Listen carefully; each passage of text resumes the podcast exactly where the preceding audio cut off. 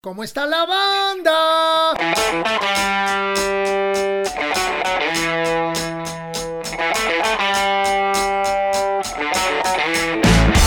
Dime cómo estás, dime cómo estás, dime cómo, cómo, cómo está Jonás, dime cómo estás, dime cómo estás, cómo, cómo, cómo, cómo, cómo, cómo, cómo está la banda.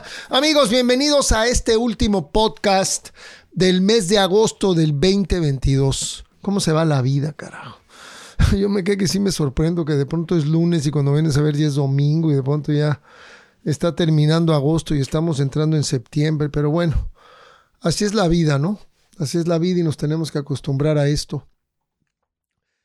Eh, pues nosotros estamos bien, nos pegó el bicho, a mí y a, y a Juan Pablo ya se los comentamos la semana pasada, pero precisamente esta charla que tenemos en este podcast de hoy, yo estaba bajo el efecto de la chingadera esa, pero me había tomado un par de ibuprofens, así que este, pues sacamos adelante el asunto, ¿no? Porque pues a la hora de la hora tampoco tenemos que estar este, en una actividad física estruendosa, sino pues más bien es concentrarse y tratar de sacar adelante los proyectos y las cosas pendientes que tenemos y la entrevista de Jonás, que es nuestro invitado de hoy, que es un cuate muy inteligente, muy simpático, brillante, creativo. La verdad que me cayó re bien, mano. Cuando lo conocí ahora en julio en la Ciudad de México, me cayó muy, muy bien. Y tuvimos una charla muy divertida. Este, como siempre, les recuerdo que se pueden suscribir a nuestro canal. Gracias por el apoyo cada semana somos más suscriptores. Les agradezco mucho que esta comunidad siga creciendo. Lo único que tienen que hacer es clic aquí abajo y ya se suscriben automáticamente. Corran la voz, por favor.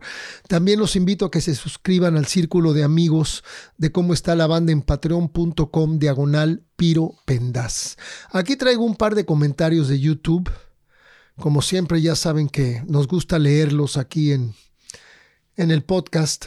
El profesor Federico González dice, muchas felicidades, Piro, por estar internacionalizando las entrevistas con grandes personajes que han aportado mucho al rock latinoamericano. Enhorabuena.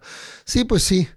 Con Coleman nos fuimos hasta Argentina, aunque ya también habíamos tenido de Argentina pues a Marciano Cantero, a Willy Iturri, y poco a poco tendremos más músicos argentinos y españoles, porque yo creo que también es una parte muy importante de todo esto, ¿no?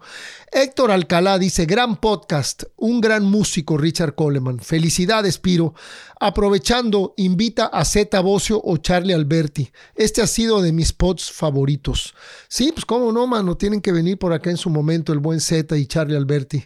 Así que gracias al profesor Federico González y a Héctor Alcalá por dejarnos sus comentarios aquí en, en YouTube, en nuestro canal de YouTube. Amigos, quiero saludar a Jesús Beta, el cantautor del cual ya hemos comentado aquí en el programa. Acaba de lanzar su nuevo sencillo que se llama Tu piel. Me pareció una rola muy bonita, romántica, muy bien armada, con muy buenos arreglos. Y aquí les voy a dejar el link por si la quieren escuchar. Ah, ahora le mando saludos hasta Argentina a una banda que ya está, desde mi perspectiva musical, está a otro nivel. Es una banda que se llama Surfistas del Sistema.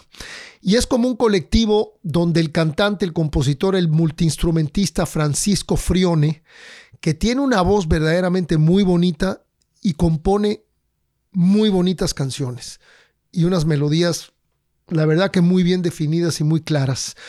Es un colectivo con una mezcla como de rock con new wave, con un poco de funk. Me parecieron una banda muy fresca, con un sonido pues bastante actual. Las letras son interesantes y bastante poéticas. Este cuate Francisco Frione, creo que es un muchacho sumamente talentoso. Ellos comienzan con un disco del 2015 que se llama Modo Despertar.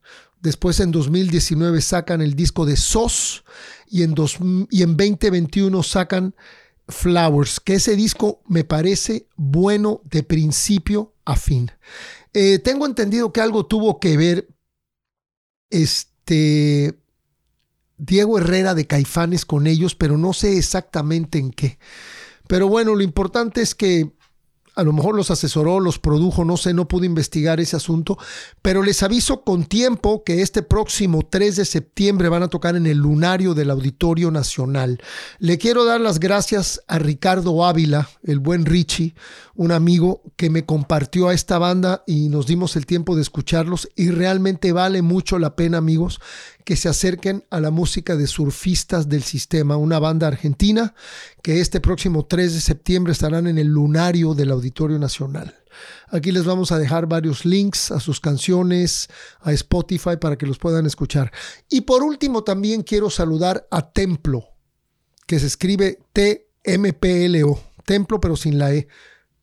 Ellos sacaron un EP por allá del 2013, pero son un colectivo formado por Iván, que pertenece al grupo Falaz, Celina, que pertenece al grupo Felina, Jera, que pertenece al grupo Rubik y también al grupo Black Monkeys, Envy, que pertenece al grupo Enbikini y Carla Cruz, y Mike, que pertenece a las bandas Mijo y por eso mira siempre al cielo.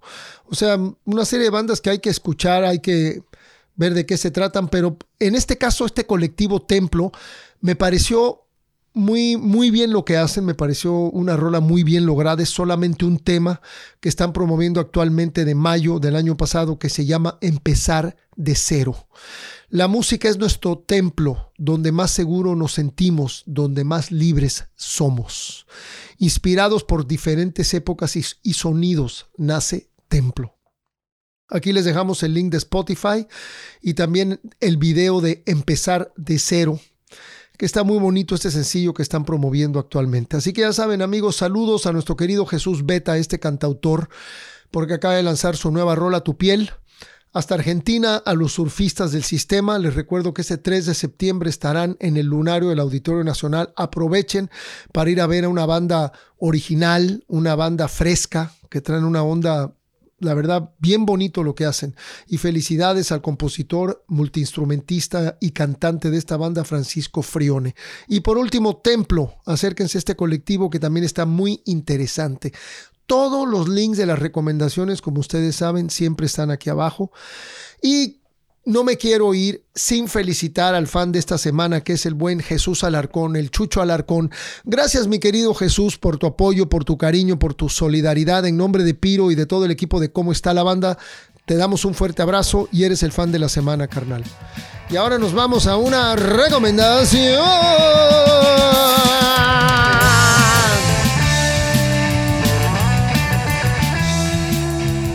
Querida banda, eh, traigo un disco que pues a mí me encanta. Y pues si no me encantara no lo, no, lo recomendaría, ¿no? Estoy hablando del Slow Dazzle de John Cale. Slow Dazzle quiere decir lento deslumbrar. Es el quinto, el quinto disco en la carrera de solista de este personaje y es un disco de 1975. A mí me parece un disco muy interesante, muy variado. No se nos puede olvidar que John Cale pues fue miembro fundador del Velvet Underground junto con Lou Reed. Fue productor de Iggy and the Stooges. Fue productor del primer disco de Squeeze. Fue el productor del primer disco de Patti Smith. En fin, es un músico que ha estado muy presente dentro de toda la historia del rock y es un personaje pues muy importante, ¿no? Si, si no me equivoco, creo que es galés, es de Wales. Este disco abre con una rola que se llama Mr. Wilson, que a mí me encanta, y es en honor al músico americano Brian Wilson, el mero, mero miembro fundador y el pianista de los Beach Boys, al cual John Cale admiraba mucho. Después, eh, el lado B abre con una versión realmente alucinante de Heartbreak Hotel, aquel tema de Elvis Presley que fue famosísimo. A mí en lo particular, mi rola favorita de este disco se llama Dirty Ass Rock and Roll, que es una canción con un groove y con una rítmica y un fraseo melódico espectacular. Dirty Ass Rock and Roll. Dirty Ass es así como... Eres un pasado de lanza rock and rollero, cabrón. You dirty ass rock and roll. Y también viene una rola que se llama Guts, Huevos, que dice The man in the short sleeve fucked my wife. Y es algo fuera de serie, porque hay un disco, que algún día les voy a hablar de ese disco, que se llama Primero de Junio de 1974, donde Kevin Ayers, John Cale, Brian Eno y Nico tocan juntos y hacen un concierto en, eh, en, no me acuerdo si era el Royal Albert Hall o algún lugar de esos de Inglaterra muy importantes. Y parece que esa noche el cabrón de Kevin Ayers se acostó con la esposa de John Cale. Así fue algo como muy rápido, lo que se llama un encuentro casual, así una cosa muy rápida. Y resulta que esta canción de Guts, Huevos, Agallas, pues se la dedicó a Kevin, Ayers, Kevin Ayers, ¿no? Dice, The man in the short sleeve fucked my wife. Y, did it quick and split. Nunca se me olvida esa frase. No sabía que tenía que ver porque van saliendo noticias conforme pasan los años, cada vez investiga uno y averigua cosas más interesantes. Y también está la canción esta de The Jeweler, que es el joyero, que es una canción con una atmósfera musical increíble donde él empieza como a declamar poesía. En fin, el Slow Dazzle me parece un disco muy interesante, muy ecléctico de principio a fin. Eh, las rolas no se parecen entre sí, lo puedes escuchar y te pasea y te lleva de un estado emocional a otro. Eh, obviamente fue arreglado y producido por este genio que se llama John Cale. Y también participan, es el segundo disco donde participan Phil Manzanera y Brian Eno, que sabemos que siempre estuvieron cerca de John Cale, pero que también son ex músicos muy importantes de una banda importantísima que se llama Roxy Music. Les recomiendo que se acerquen al Slow Dazzle de John Cale, su quinto disco de solista de 1975. La portada es una foto de Keith Morris. Qué casual, qué, qué, chistoso. Keith Morris es también el nombre del cantante de los Circle Jerks. Pero en este caso, pues es un fotógrafo. Miren qué bonita está esta, esta funda negra con la mano y el corazón plateado.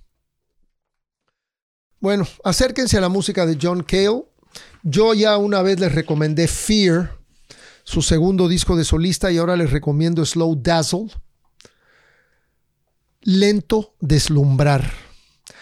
Y amigos, como siempre les recuerdo que me pueden seguir en las redes sociales. Estoy en Instagram, en Facebook, en Twitter. Soy activo, les, les contesto, les respondo. Muchas veces les mando Saludos y les pido que le den like a mi página. Chequen por ahí que deben de tener varias peticiones de mi parte. Les recuerdo que se suscriban al canal de YouTube. Muchas gracias por su apoyo. Los que nos quieran apoyar aún más se pueden suscribir a patreon.com diagonal Piro Pendaz, que es el círculo de amigos de cómo está la banda. Les recuerdo que todo el merchandise que sigue, seguimos en esta promoción de seis y ocho meses a pagos de tres y seis meses, ya ni me acuerdo, pero bueno, aquí está el anuncio. Eh, todo lo que es eh, merchandise de cómo está la banda de Ritmo Peligroso y de muchas otras bandas de rock en español está en bonustrack.shop. Como siempre, los links están aquí abajo. Y los invito también a que nos sigan dejando comentarios en el canal de YouTube, porque nunca sabes si a lo mejor uno de tus comentarios lo vamos a leer aquí en vivo. Y pues siempre está de poca madre poder interactuar con todos ustedes. Gracias por el apoyo, el cariño. Ya son más de dos años haciendo este podcast y seguiremos pa'lante hasta que el cuerpo aguante.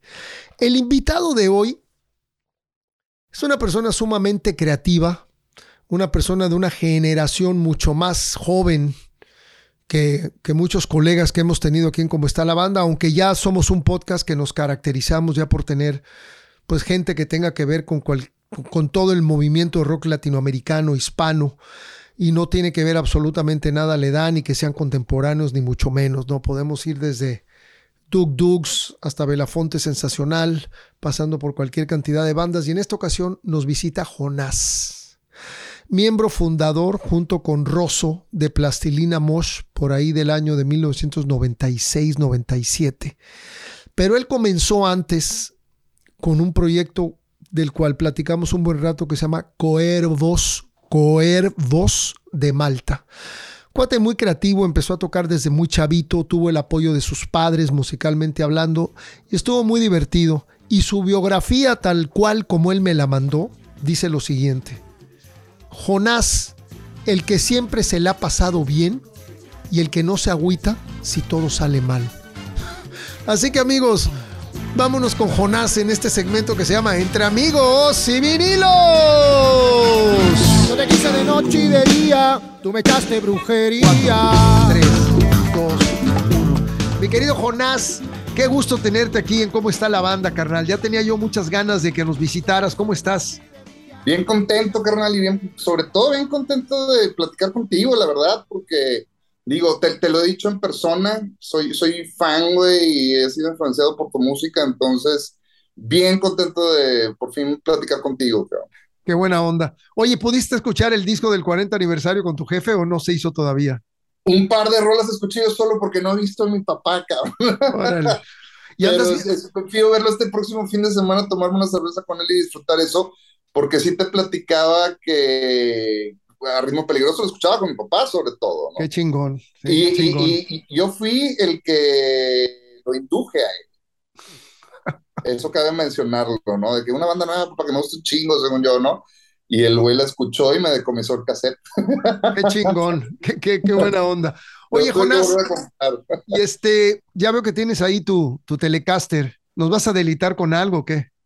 Lo que quieran, aquí la traigo de hace rato. La, la, la, la llevé hace rato, rato a, arreglar, a arreglar, porque esta era una guitarra que tenía ahí un rato parada. Es una Telecaster del 78. Entonces, sí, todo el circuito estaba todo descompuesto y y me tardé un rato en mandar a pedir un circuito ya prefabricado y todo, y, la arreglamos ese ratito. Entonces, ahorita que tuve la chance ya de estar con ustedes, también fue así como, pues vamos a calar qué chido, suena esta madre. Qué chido, claro, por supuesto, ¿no? Y pues una tele del 78 tienes una joya en las manos.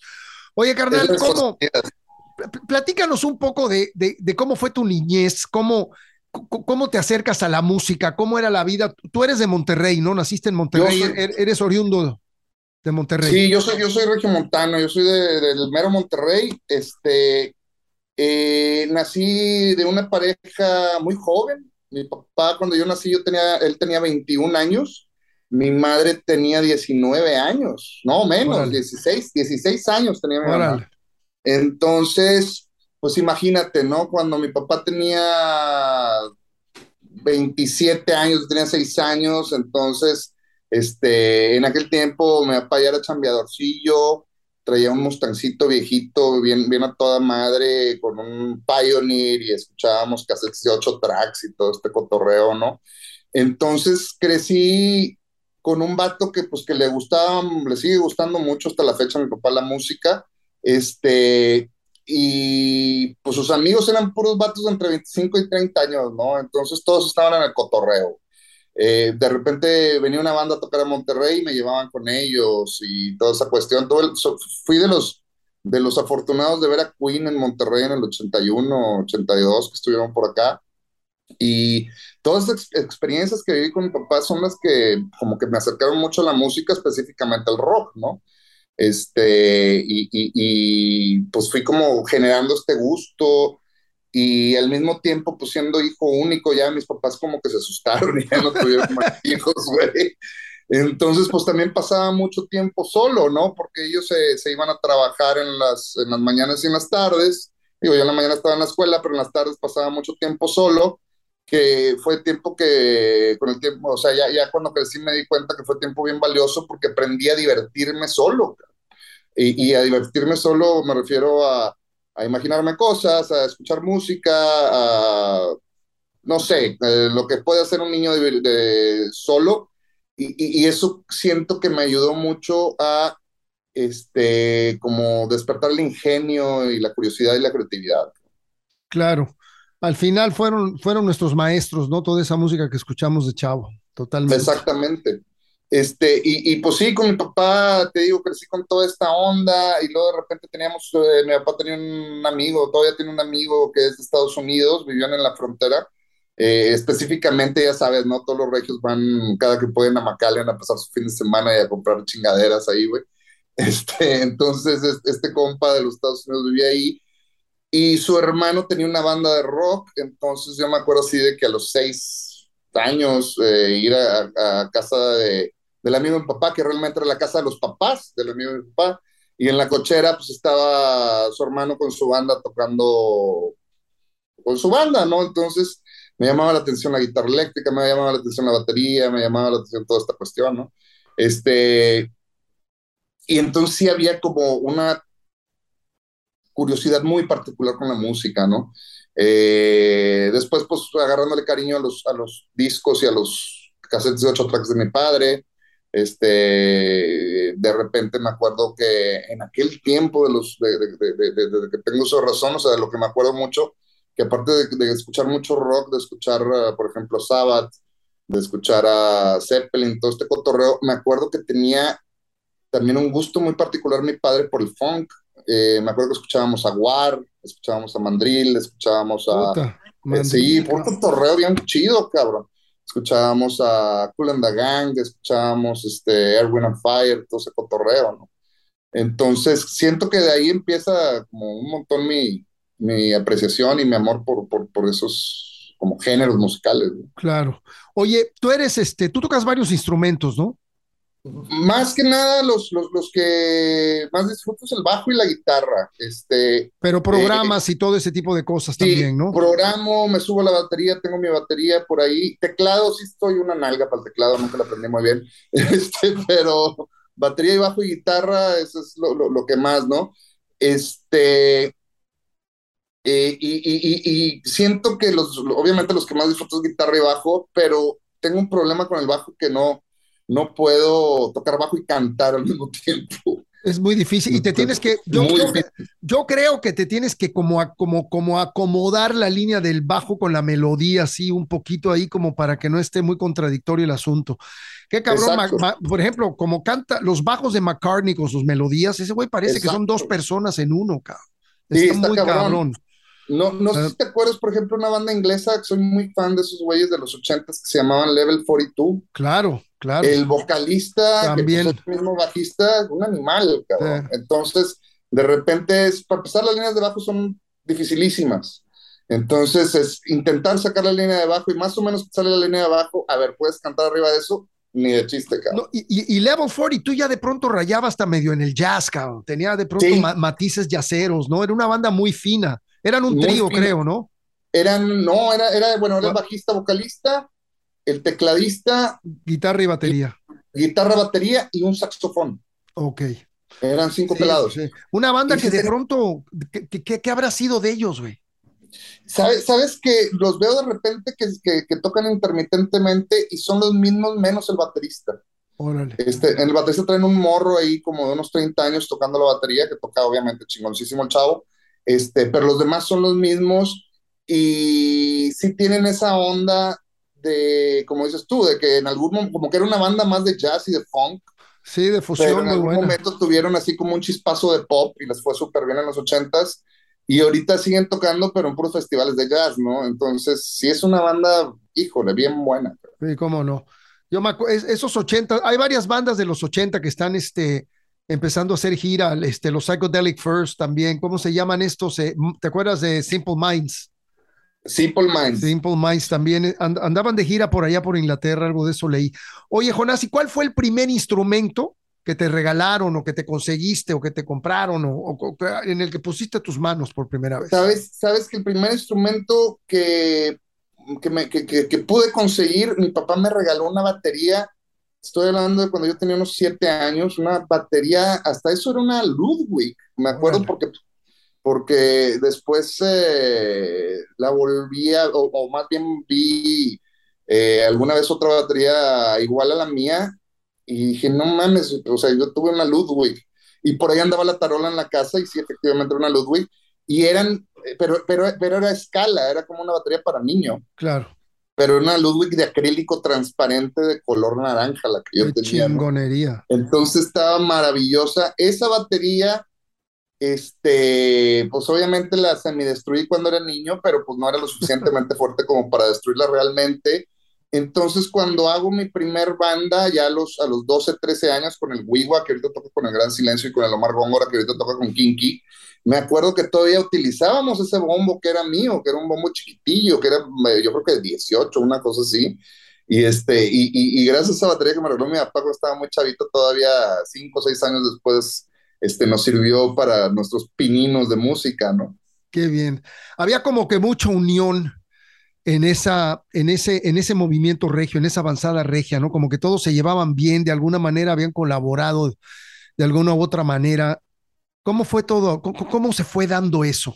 ¿Tú sentías que venía algo tan cabrón? Porque de verdad que yo creo que fueron unas propuestas increíbles, cabrón, a, nivel este, bandas jóvenes con un sonido muy fresco, del gran silencio, ustedes, este, eh, ¿cómo se llama? Kinky, eh, otra banda muy buena, ¿cómo se llama? Este Cartel de Santa. Este, Cartel de Santa. Eh, ¿Cómo se llama? Control Machete. estaba Jumbo en su onda más rock.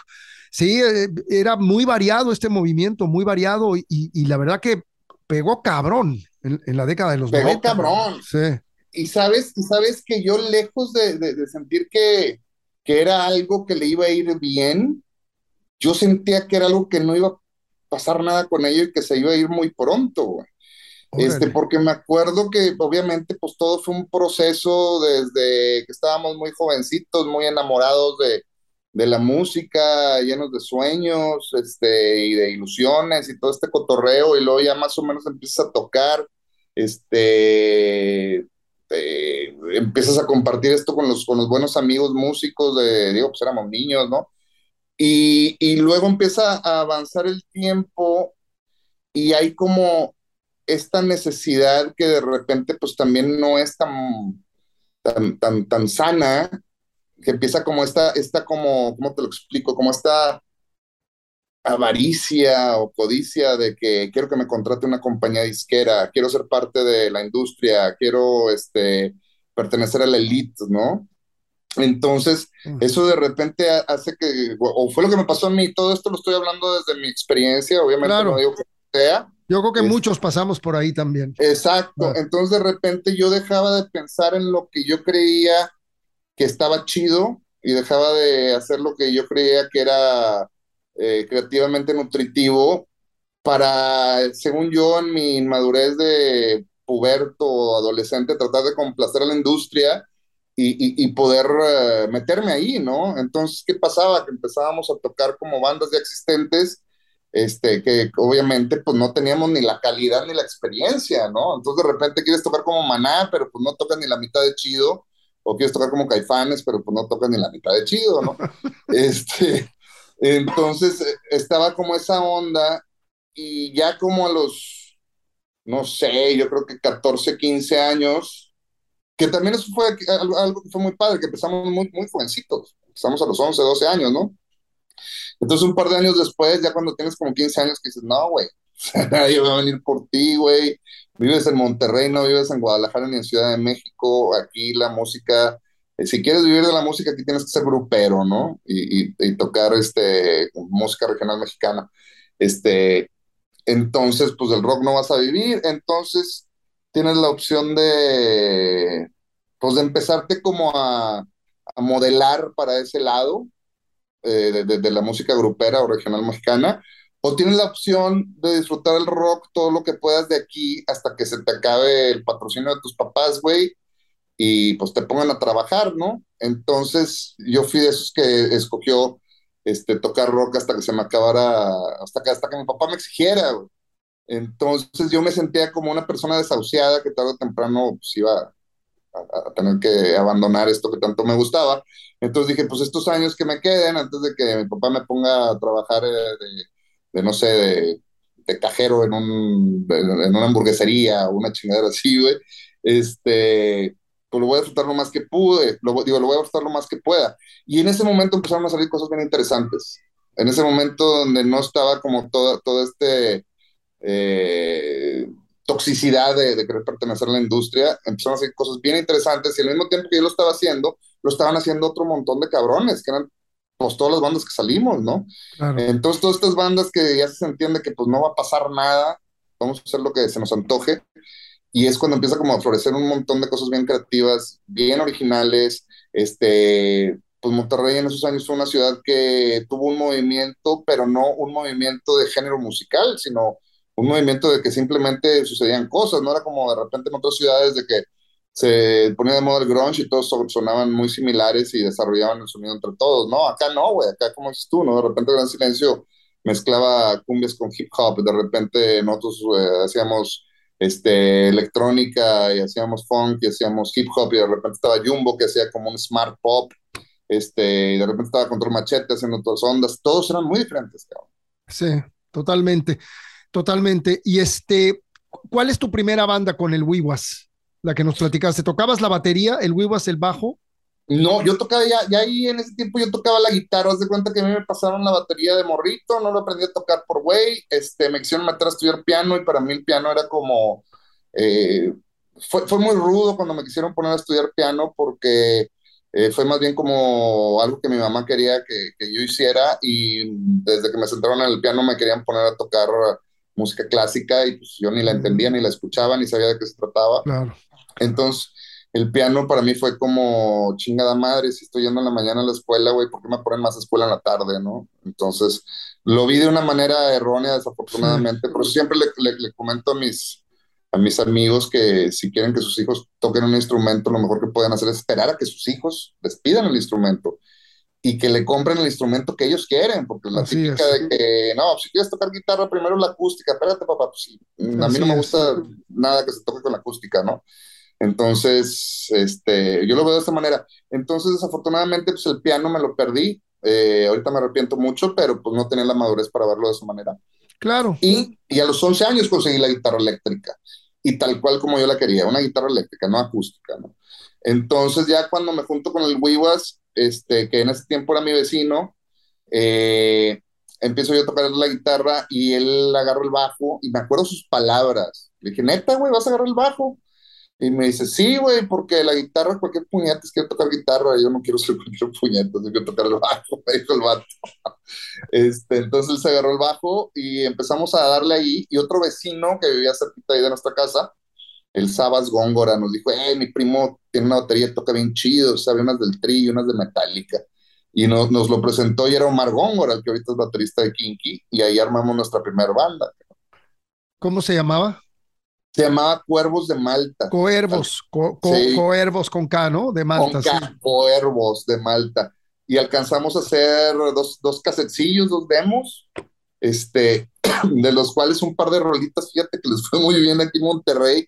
Y, y gracias a esas dos, tres rolitas eh, nos invitaron a tocar. Imagínate, estábamos bien chavitos, ¿no?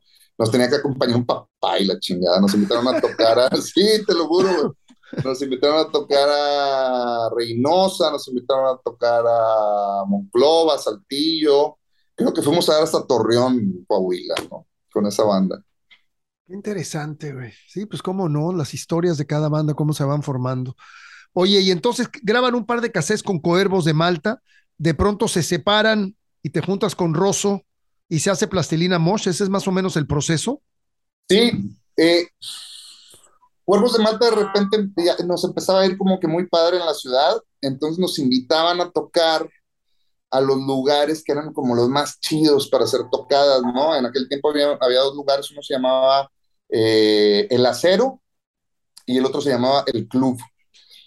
Entonces ahí de repente tocaba mucho una banda que ya era como famosilla en la ciudad que se llamaba Acarnienses, que era la banda donde tocaba Rosso el teclado, el Mopri tocaba el bajo, este, Iván Moreno la batería, eh, Iván Tamés tocaba la guitarra, Isaac García la otra guitarra y Rigo Sugasti cantaba. Entonces nos invitaban a abrir los shows para estos, para estos cuates. Y terminando los shows, pues como nosotros también éramos menores de edad, pues no nos podíamos quedar en el bar. Entonces de repente era, pues vamos a armar una carne asada. En aquel tiempo, pues obviamente, pues güey, y para nosotros la música todavía era como algo bien inocente, entonces ni siquiera cobrábamos, éramos menores de edad y nos pagaban con un par de cartones de cerveza, pues porque no podíamos tampoco comprar cerveza en la calle, ¿no? Entonces, esa era nuestra paga y nos íbamos a casa de alguien de los carnices a hacer carne asada hoy, a echar la platicada, y ahí empezábamos a platicar un montón de cosas entre Rosso y yo y el Mopri. Este, yo en ese tiempo estaba también muy clavado con la música industrial, me gustaba mucho este, Ministry, este, Nitzerev, eh, eh, skinny pop y todo este cotorreo, ¿no? Entonces siempre llegábamos ahí a la plática de qué locas estas bandas que mezclaban el metal con, con la música electrónica, que estaba muy divertido. Y este, y Porroso en ese tiempo era de los únicos cabrones en Monterrey que programaban, que sabían usar un secuenciador, era antes de, de las computadoras, pues antes era con puro secuenciador, ¿no? Entonces siempre había como esa inquietud de que un día de estos deberíamos hacer algún par de experimentos, ¿no? Y lo platicábamos mucho. Y en algún momento este, lo invité a hacer algo con, con Cuervos de Malta. Eh, intentamos algo, pero pues Cuervos de Malta ya estaba muy definido, ya era como eh, muy difícil ponerte a experimentar encima de eso. Y ahí es donde realmente surge la inquietud de juntarnos a tratar de hacer algo, ¿no? Este, y ahí como, como que platicamos en algún momento, ¿sabes qué? Pues está medio difícil con cuervos, ¿qué tal si nos juntamos nada más tú y yo por otro lado y empezamos a ver qué, qué sale, ¿no? Y por ahí de 1995 fue que nos juntamos la primera vez.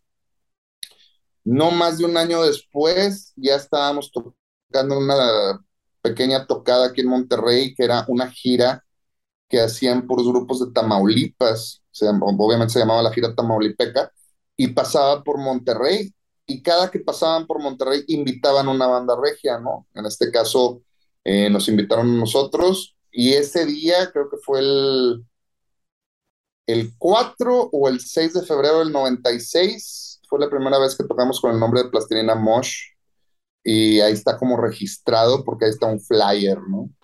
Oye, ¿y ese nombre de dónde viene? ¿Se les ocurre a los dos? ¿Se te ocurrió a ti? ¿Cómo nace ese nombre?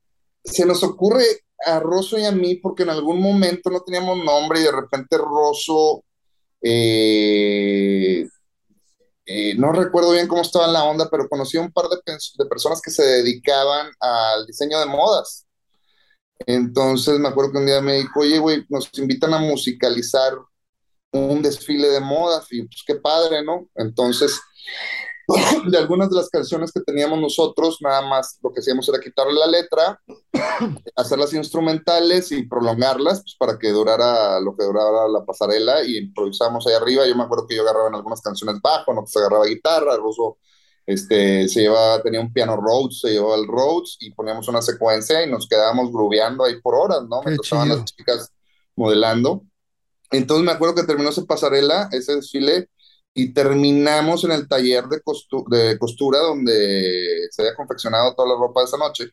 Y resulta que una de las chicas que había diseñado ropa esa noche también era escultora, entonces estábamos en su taller y el taller era una mezcla como entre un taller de costura y un taller de escultura, ¿no? Entonces, entre cervezas, yo me acuerdo que terminé amasando plastilina en la mano, porque esta chica antes de hacer las esculturas en grande, primero hacía los demos en pequeño en plastilina. Entonces, ya que le gustaba cómo estaba el diseño, ya se ponía a hacer la escultura, ¿no?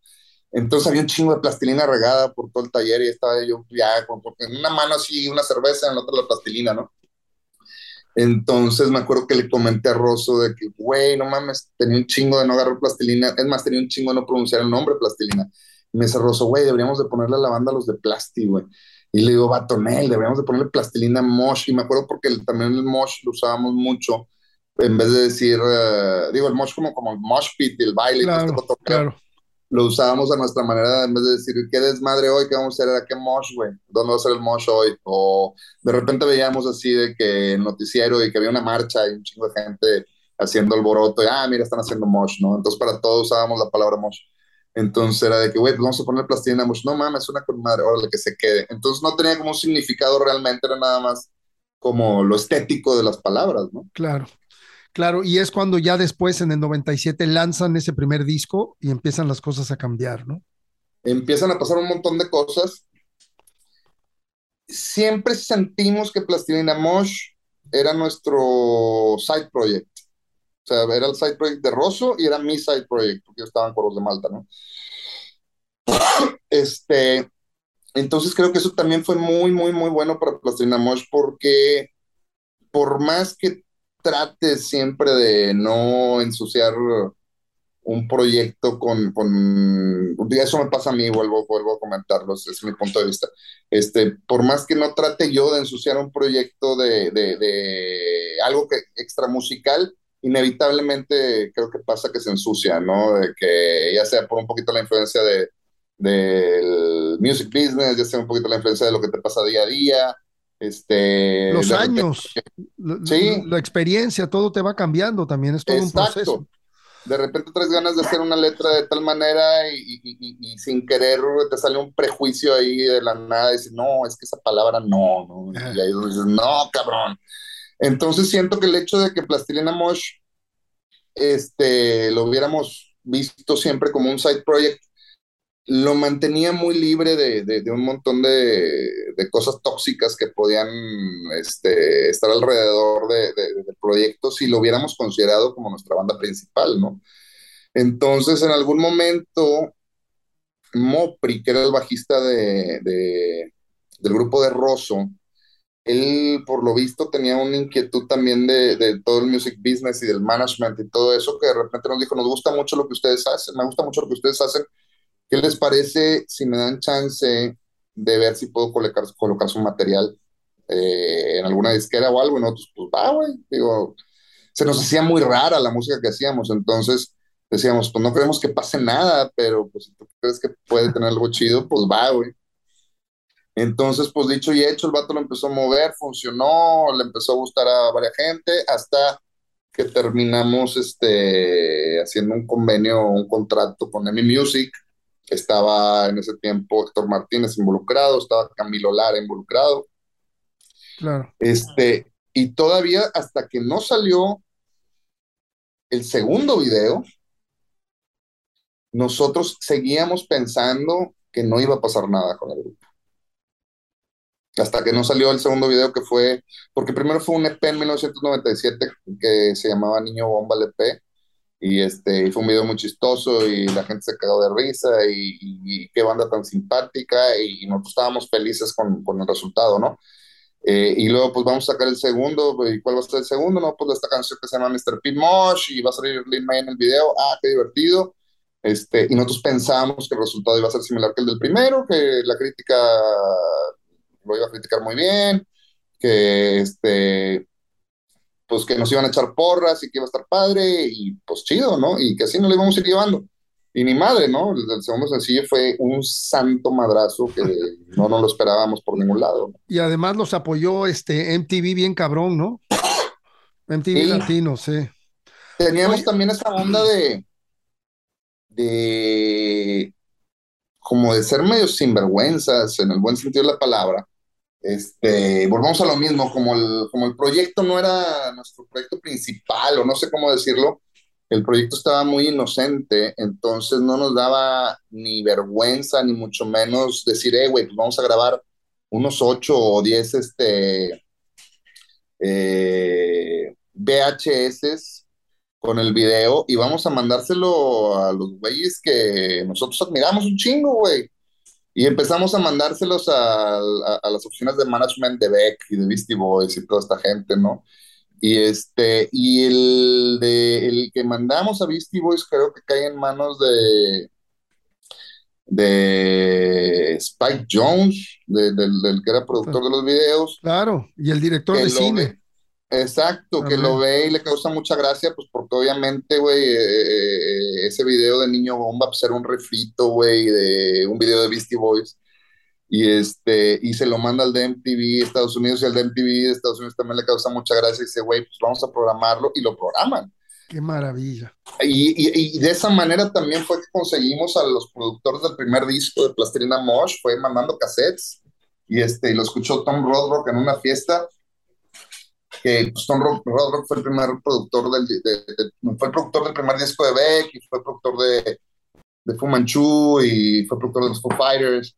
Entonces de repente nos escucha y le gusta y dice, güey, yo me aviento ese disco, a huevo que sí, ¿no? Entonces fue como por esa despachatez y esa sinvergüenzada de estar mandando cassettes y... Y prácticamente Lo, lograron ustedes, no, no lo hizo Emi, más bien fueron ustedes. Lo logramos, yo creo que lo logramos porque sí, sí tiene, o sea, en ese momento Camilo Lara era parte de EMI, era nuestro, y Camilo, label. Pero era una locura que estábamos viviendo entre Camilo Rosso y yo. Entonces creo que lo logramos entre nosotros, Camilo, y el mérito de EMI de no decirnos que no. Qué buena De que, ah, pinches huerquillos, se lo están pasando bien hambre, hambre, diles que sí, no hay pedo, ¿no? O sea, bien pudieron habernos bajado el avión de un chingazo, ¿no? Y ahí yo me imagino que ya Plastilina Mosh se vuelve como el proyecto más serio, ya no es un side project, ¿no? ¿O, lo siguió siendo? Sí, no, ya se ya, ya, después de lo que pasó con Mr. Pin Mosh, pues obviamente fue así como, eh, híjole, pues fue, fue, cambió nuestra vida, digo, definitivamente, y, y, y lo digo literal, o sea, yo antes de, de Mr. P. Mosh, eh, pues ya sabes, ¿no? Yo tenía 21 años, vivía en casa de mis padres, este, y lo único que tenía mío era una guitarra eléctrica y un PlayStation, güey. después de Mr. P. Mosh, tres meses después estábamos haciendo una gira en Europa. Yo antes no había ido más que a McAllen, cabrón. Entonces sí era algo así muy, muy, muy radical, muy loco. Este, antes de que saliera Mr. P. Mosh, me acuerdo que como un mes antes nos fuimos a Ciudad de México para empezar a hacer una gira de promoción que duró como dos meses y medio esa gira de promoción. Este, entonces, salgo de mi casa, un mes después sale la canción de Mr. P. Mosh. Este, me quedo todavía otro mes y medio en Ciudad de México y después de un mes y medio de que sale la canción, regreso a Monterrey, a casa de mis papás, y mi mamá me acuerdo que me dice que fuéramos a un centro comercial a comprar quién sabe qué pedo, y yo, yo me paro en ese centro comercial con mi madre, y todo el mundo quería una foto con el pendejo del pelo amarillo, ¿no? Que era yo. Entonces, de repente, de, de, de, de, que todo el mundo me veía raro, y luego sale la canción y ahora todo el mundo me reconocía que era una foto conmigo al grado que me tuvo que sacar la policía escoltado del centro comercial y me llevaron a mi casa, cabrón. Entonces era un pedo así güey, ¿qué está pasando? O sea, ¿qué pasó, güey? Claro. Me fui nomás un par de meses, ¿qué pasó? Si fue algo así como bien extraño, cabrón.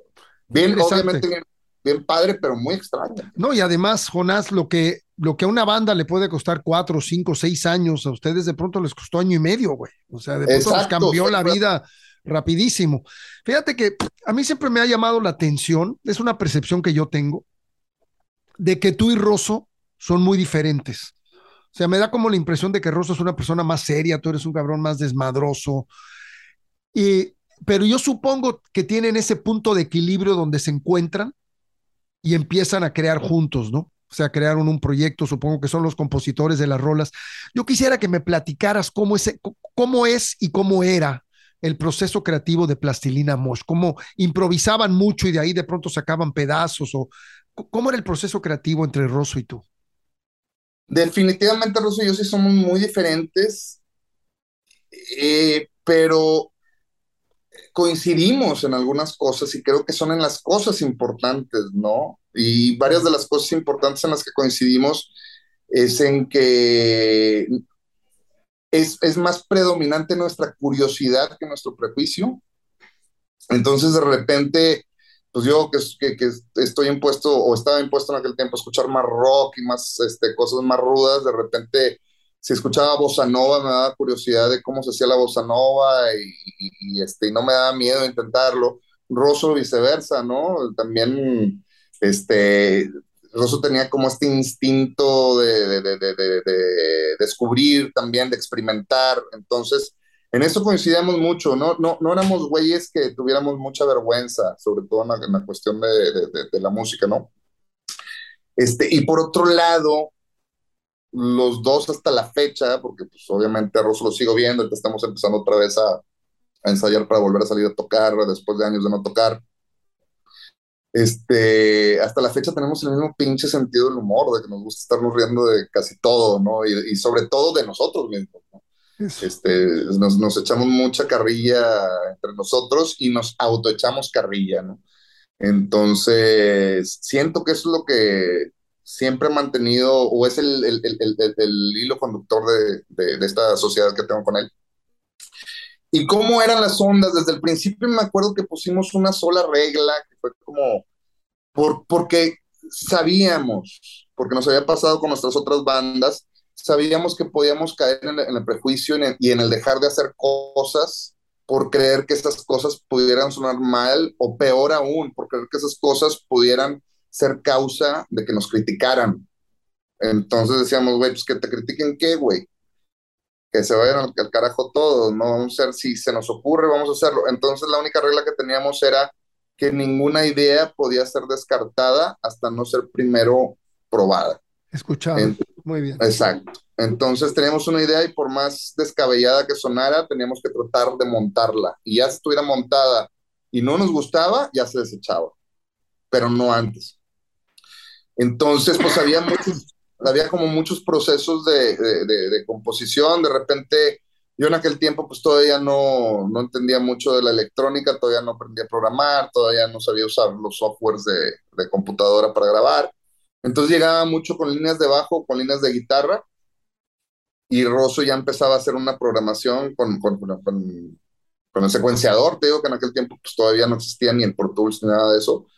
Este, y ya le empezábamos a dar entre los dos formas, eh, grabábamos un poquito la guitarra, grabábamos un poquito el bajo, Rosso programaba una batería, complementaba la armonía con, con, algún teclado, este, empezábamos a desarrollar una progresión y ya cuando estaba como que casi todo, ya a mí, o, o más bien yo, yo empezaba a tratar de leer la música para generar alguna letra, ¿no?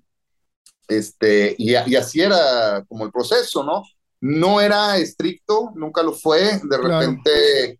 llegaba yo con una canción entera y Rosso nada más la programaba. De repente Rosso llegaba con la música entera y él solo la programaba. Y luego yo ya la escuchaba y le metía letra. O de repente llegaba con música entera y me presentaba la música, yo la escuchaba y decía, güey, no se me ocurre absolutamente ni madre, vamos a dejarlo instrumental. Este, y de repente pues, nos juntábamos de la nada y entre los dos se generaba una idea musical y de ahí yo le metía letra, ¿no? Bien. Entonces, no había como una... Eh, una fórmula. Sí, no había como una fórmula, ¿no? Para y nada. luego todo lo que hacíamos, eh, nuestro ensayo volvía a estar sujeto a cambios en el estudio nos metíamos al estudio y de repente decíamos, ay, güey, pues es que aquí, pues hay batería, invítate a un compa que toque la batería y en vez de que sea programada, pues que sea en vivo.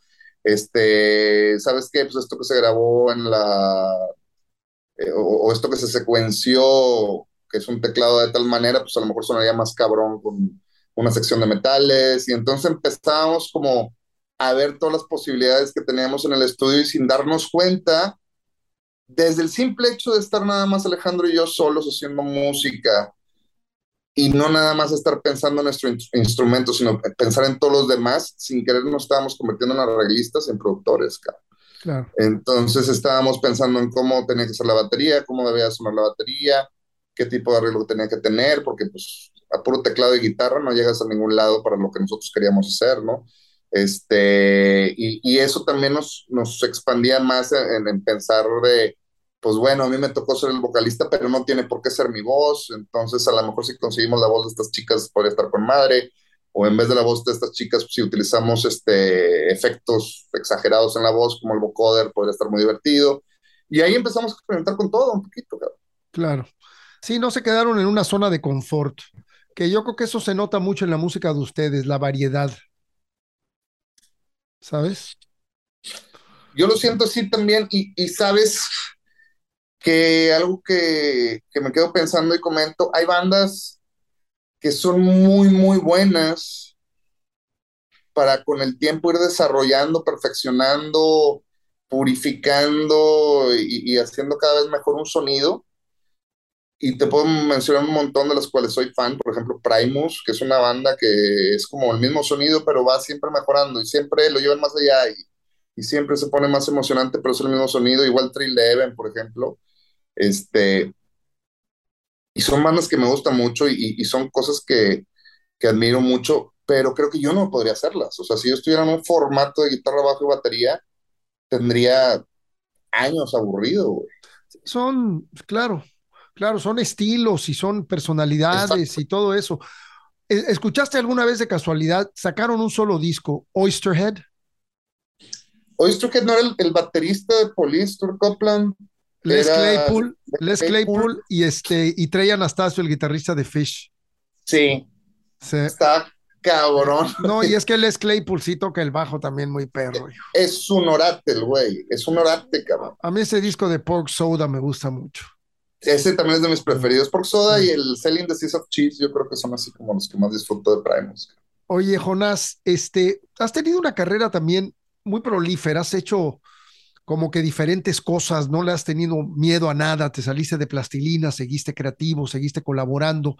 Yo quisiera que me dijeras de todas las colaboraciones que has hecho, ¿tienes alguna en especial que te traiga unos recuerdos así chingones, que digas, puta, esa pinche, ese dueto o esa colaboración, o eso no sabes cómo me la pasé, cabrón. Y siempre que lo recuerdo me trae una sonrisa, no sé. Uy, pues un montón, cabrón, pero hay una en particular, digo, por eso estoy poniendo esta pinche cara. Nos encerramos una semana a hacer una canción. Esto fue con Plastilina Mosh, y esta canción hasta la fecha no ha salido.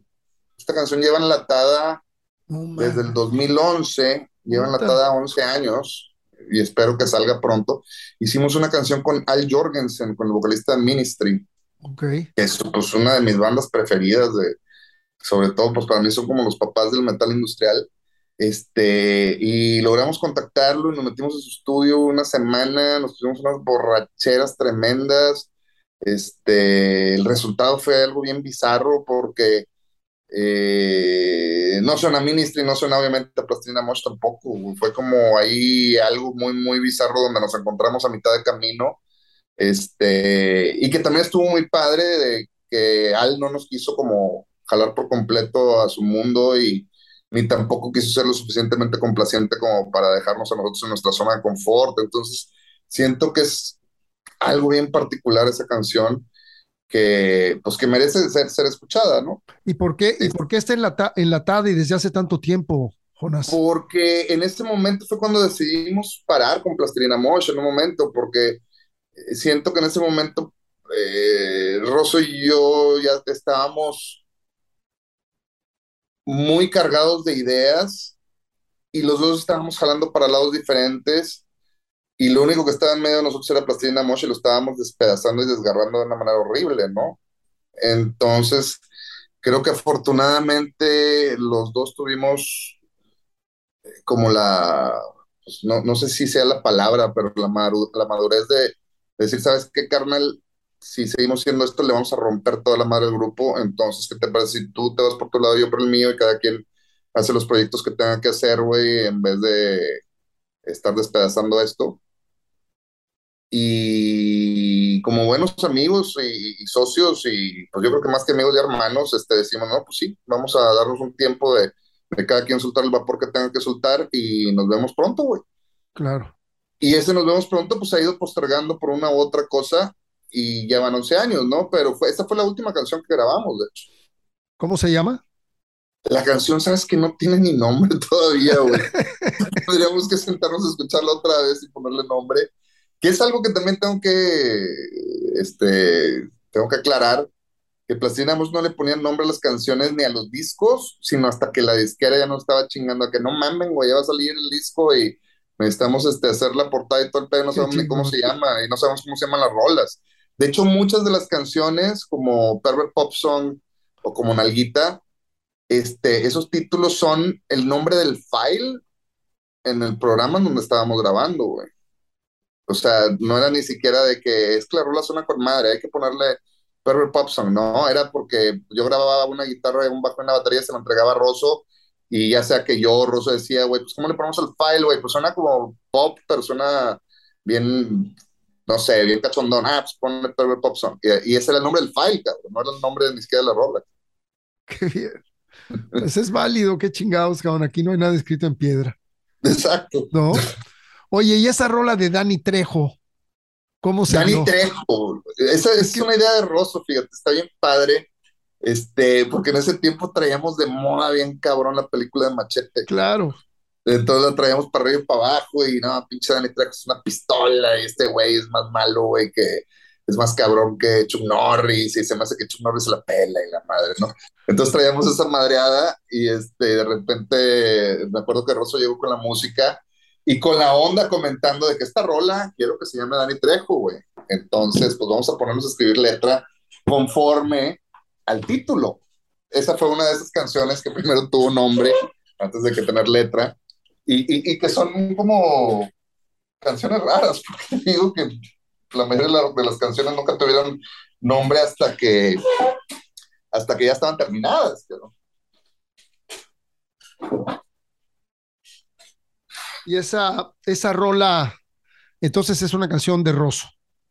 Y la música es de Rosso y la letra eh, la hicimos entre Eddie González, entre la Niña Dios y yo. estás de cuenta que cada rap lo hizo cada quien y la música la hizo Rosso. ¿Y la niña, Dios, la niña Dios sigue activa?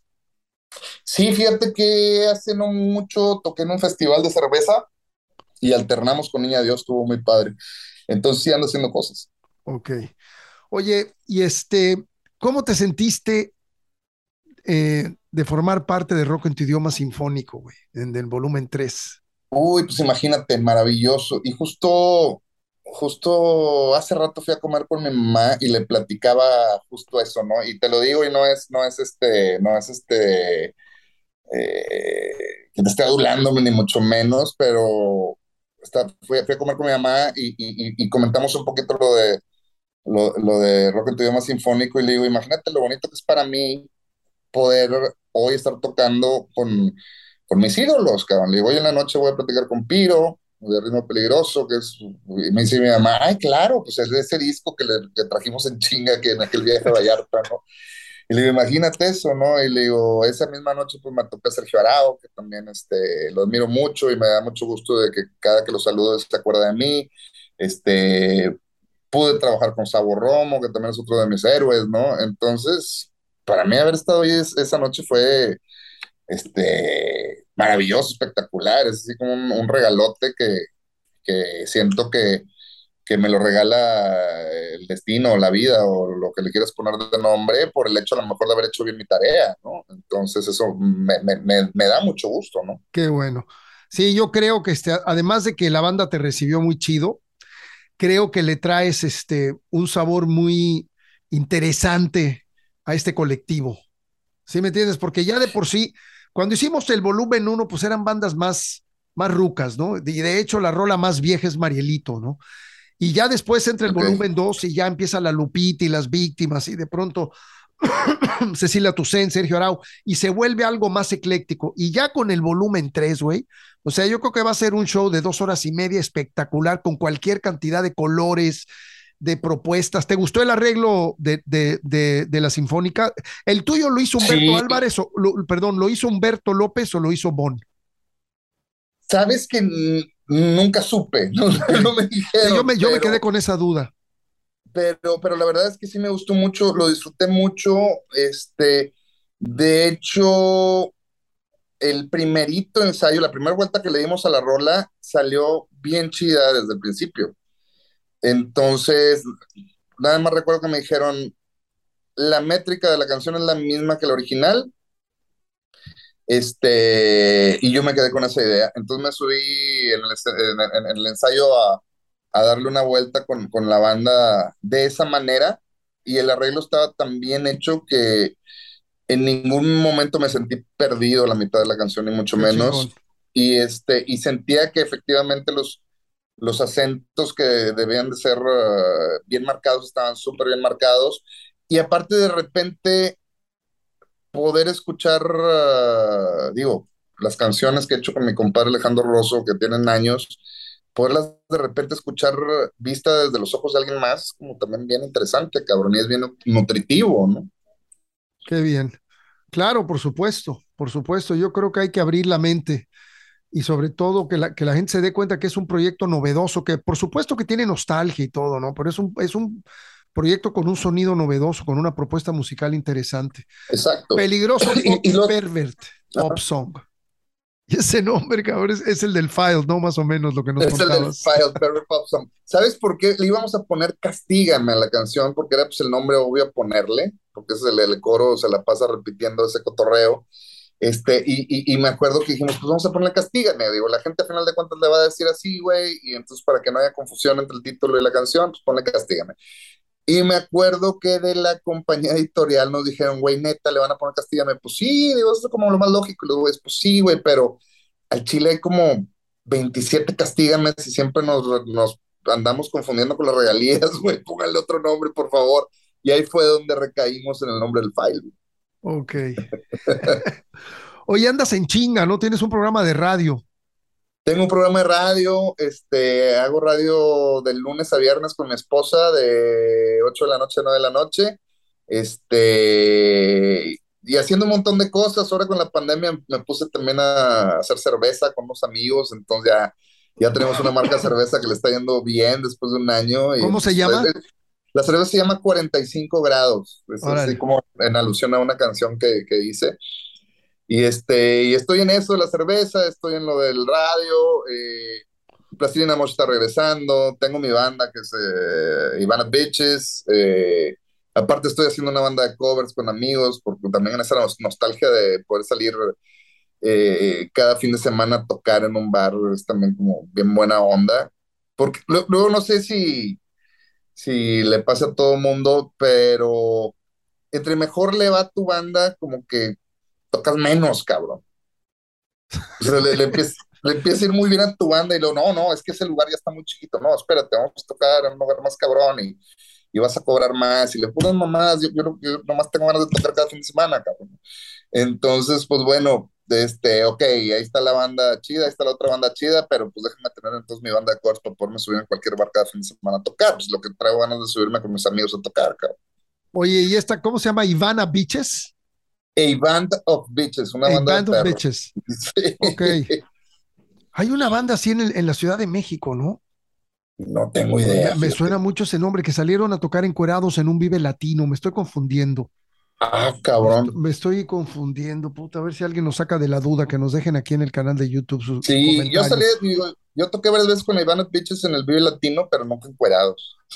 Ok, eh, no, hu- hubo- estoy casi seguro que en el 2012 salieron a tocar Ajá. encuerados y estoy casi seguro que eran estos cuates. ¿Cómo se llama uno? ¿Es una banda de la Ciudad de México Mm, o tú la formaste en Monterrey? no, yo la formé, digo, Ivana Bitches, yo la formé en Monterrey. Ok, Y este, y en aquel tiempo usábamos máscaras, unas máscaras de látex, güey, este, que se veían muy maníacas, ¿no? Ok.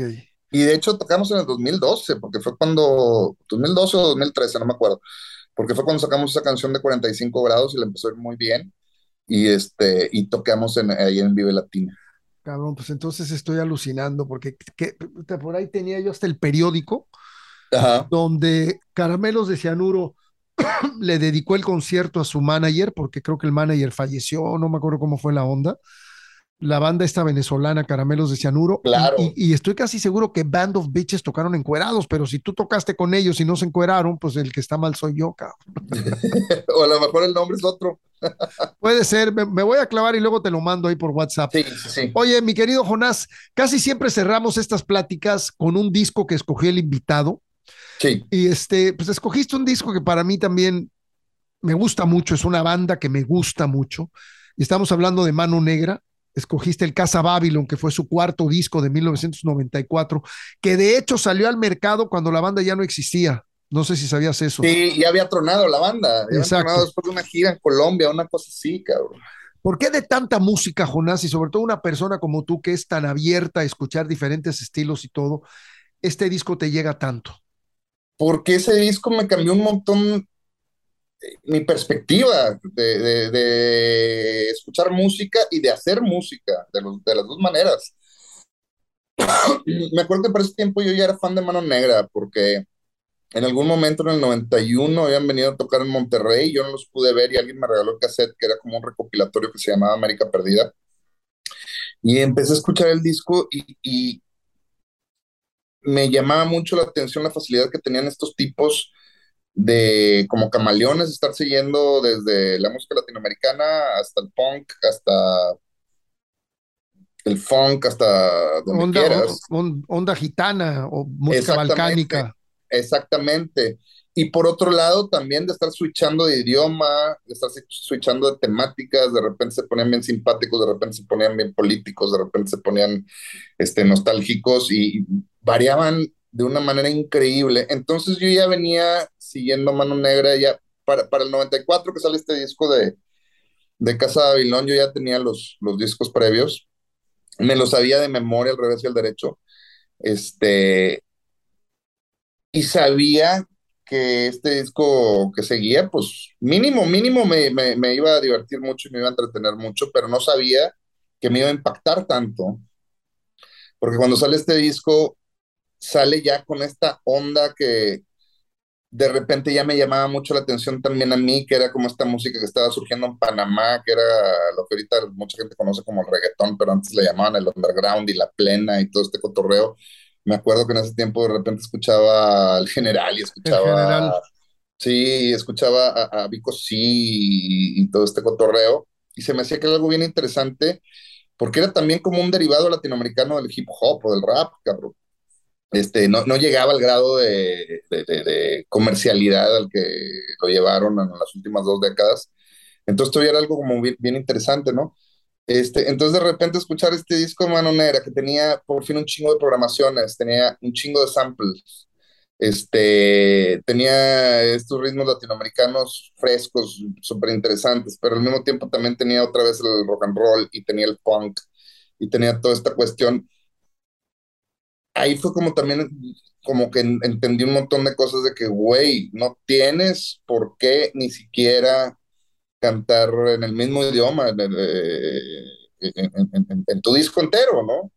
Número uno, no tienes por qué cantar todo en español, o no tienes por qué cantarlo todo en inglés, no tienes que casarte con nada, este, lo que vale es la idea, no, no, no el hecho de tratar de como de planificar un disco y que se vaya por donde tú creas que es correcto que se debe ir, sino la idea que tienes en el momento es, como que lo que vale la pena, ¿no? Y, y, y, y, ver como una banda tocando, a lo mejor hasta pinche son cubano, güey, hermoso, es mucho más punk que una banda tocando punk.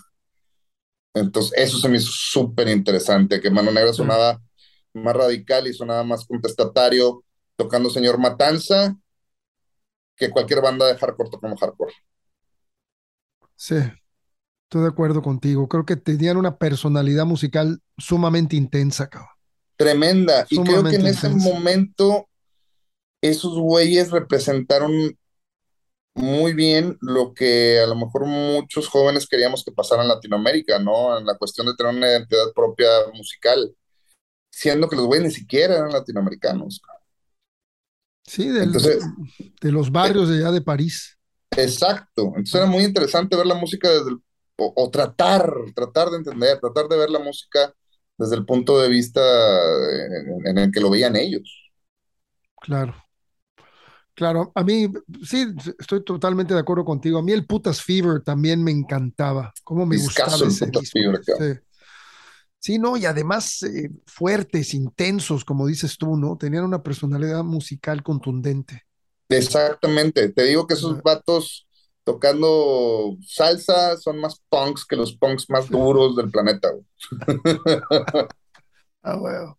Mi querido Jonás, despídete como se te pegue la gana, carnal. Pues me despido con, diciéndoles que ojalá se repita este pedo. Me gusta mucho platicar contigo, carnal. Este. Igual. Y, este, y con ganas de verlos a todos pronto en algún momento en el camino, tocar para tocar música para ustedes y con la esperanza de tomarnos una cerveza juntos, cabrón. Seguro, una, yo, yo quiero probar esa 45 grados. Vas a ver, la próxima que te vea te voy a llevar de esas chéves. Están, Eso es están todo. ponedoras, están ponedoras. ¿Y cómo está la banda?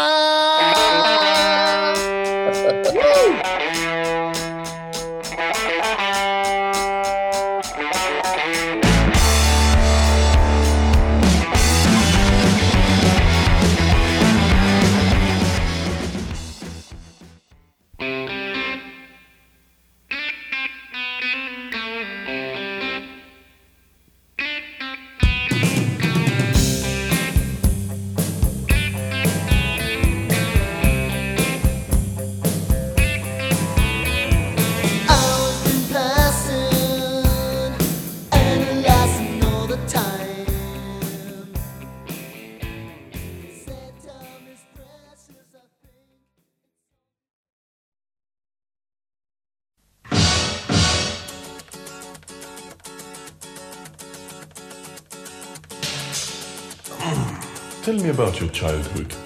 At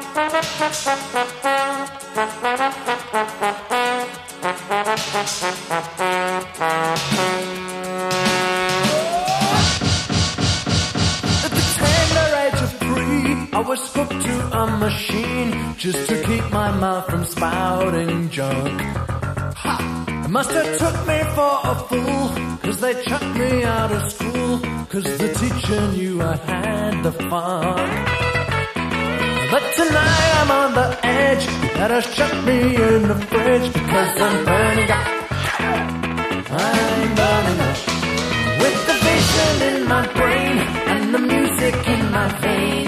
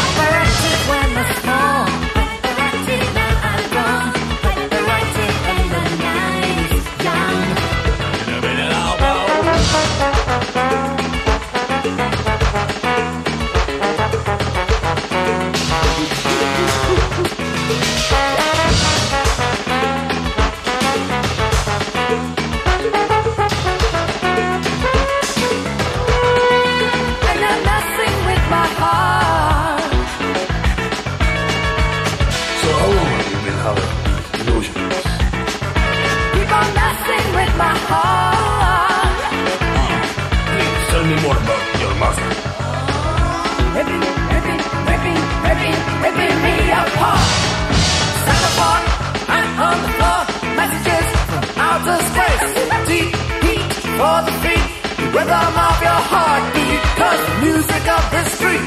It isn't any appetite. It isn't any. Rapper, rapper, rapper.